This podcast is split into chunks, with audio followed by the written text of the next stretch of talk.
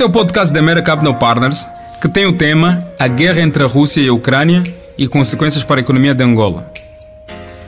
As consequências do conflito armado entre a Rússia e a Ucrânia, com destaque para as sanções econômicas impostas à Rússia pela União Europeia, Reino Unido e Estados Unidos da América, vão além dos limites das suas fronteiras. O continente africano, à semelhança do resto do mundo, foi impactado pelo conflito, sobretudo em termos econômicos.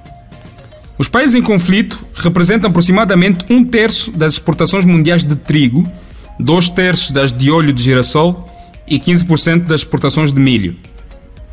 A Rússia destaca-se como o terceiro maior produtor de petróleo e o segundo maior exportador de petróleo bruto no mundo, com uma produção que ascende 11 milhões de barris dia.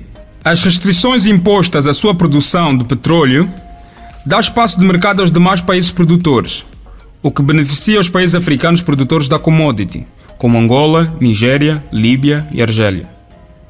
A Rússia é um dos principais exportadores de alumínio, aço, níquel, paládio e cobre, que são importantes matérias-primas industriais, e é o terceiro maior produtor de ouro no mundo. A Ucrânia, além da relevância na produção de cereais, é um dos principais provedores de gases raros purificados, como criptônio e o neon. Esse último é essencial na fabricação de semicondutores para a produção de produtos eletrônicos. A influência dos dois países é mais abrangente. Além da produção de cereais, metais, petróleo e seus derivados, passa pela indústria química e até bélica, sendo a Rússia responsável por mais de 50% da oferta de material bélico no continente africano.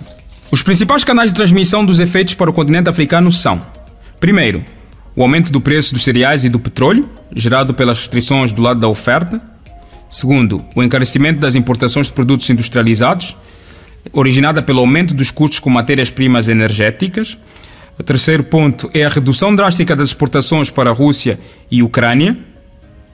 O quarto é a interrupção do normal funcionamento das empresas russas em atividade no continente, com consequência nos investimentos e na oferta de produtos e emprego. Quinto ponto: redução das remessas de e para o continente africano provenientes destas geografias. O sexto são os constrangimentos para os países que têm a Rússia como principal fornecedor de materiais bélicos. O sétimo e último ponto, a canalização de ajudas humanitárias para a Ucrânia, anteriormente destinadas ao continente africano. No caso de Angola, o principal canal de transmissão é o preço do petróleo, que valoriza as exportações e encarece as importações de petróleo e seus derivados, ainda que em menor proporção. A maior valorização das exportações reduz as pressões de tesouraria e reduz as necessidades de endividamento público. Pode ser uma ferramenta interessante para aumentar estímulos econômicos, financiar o investimento público, bem como reduzir o estoque da dívida pública.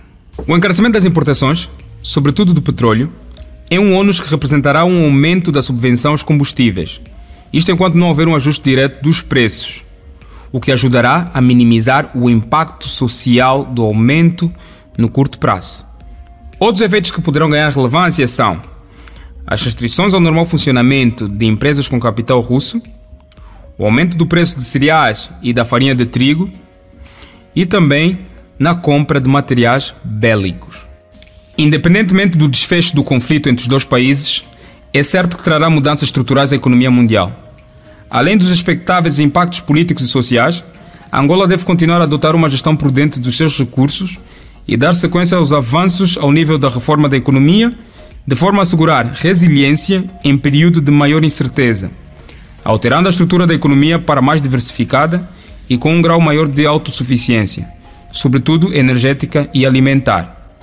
Convosco esteve Jane Ambrosio, Chief Economist na America Capital Partners. Até o próximo podcast.